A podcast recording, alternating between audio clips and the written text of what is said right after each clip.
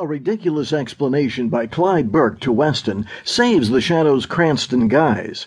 Yet, for some unnamed reason, the Shadow decides to reveal his true self to an old friend, Slade Farrow, as the recently found aviator, Kent Allard.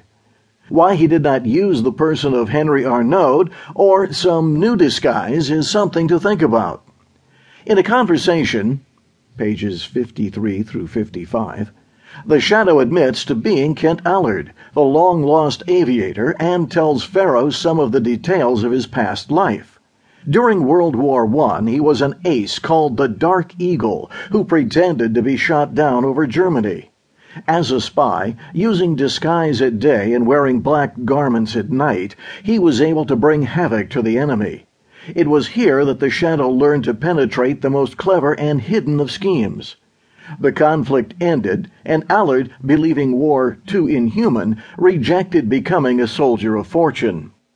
Then he noticed that criminals were organizing, and that crime was being committed secretly and without a trace. He believed that a lone man with his talents could pierce the underworld and successfully battle crime.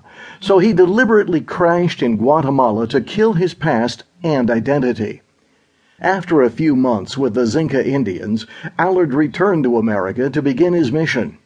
Because so many criminals were hiding behind the mask of upper class respectability, he decided to take the personality of a man of wealth as his new identity. Lamont Cranston was perfect. He was rich, known to the upper classes around the globe, and had a penchant for coming and going.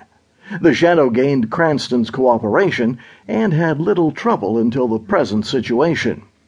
Allard finally returned to civilization because he felt that his true self could not be traced to the Shadow, and the extra identity also helped allow him to move about in the same society circles. The girasol was explained as being the eye stone of a Xinca idol, given to Allard because the Indians believed him to be a white god. This chapter ends claiming that the Shadow's past had been revealed. But it had not, and many things still remained unexplained and untold. Other material presented conflicted with previous knowledge. To begin with, we have no details of his life until World War I. This is a very serious blank spot. Walter Gibson, in a recent interview, placed Allard's birth around 1892. He could have been a pilot early in the war, even before America joined. Late in the conflict, someone in the intelligence sector probably suggested that Allard be made a spy. What abilities lead one to arrive at this conclusion? The personality of the Shadow, as revealed in numerous novels, tells us much about the earlier man. Allard was no doubt a loner, not friendly with the men, and certainly not the type to join in any fun. Second, he must have destroyed enemy planes with machine like precision. No hate, remorse, or emotion, just doing his work. Then, of course, he probably showed some tendency toward efficiency and logic to his superiors. A perfect spy. All of these traits were combined with the following skills. In his training period, he acquired an uncanny knack with guns as an expert marksman.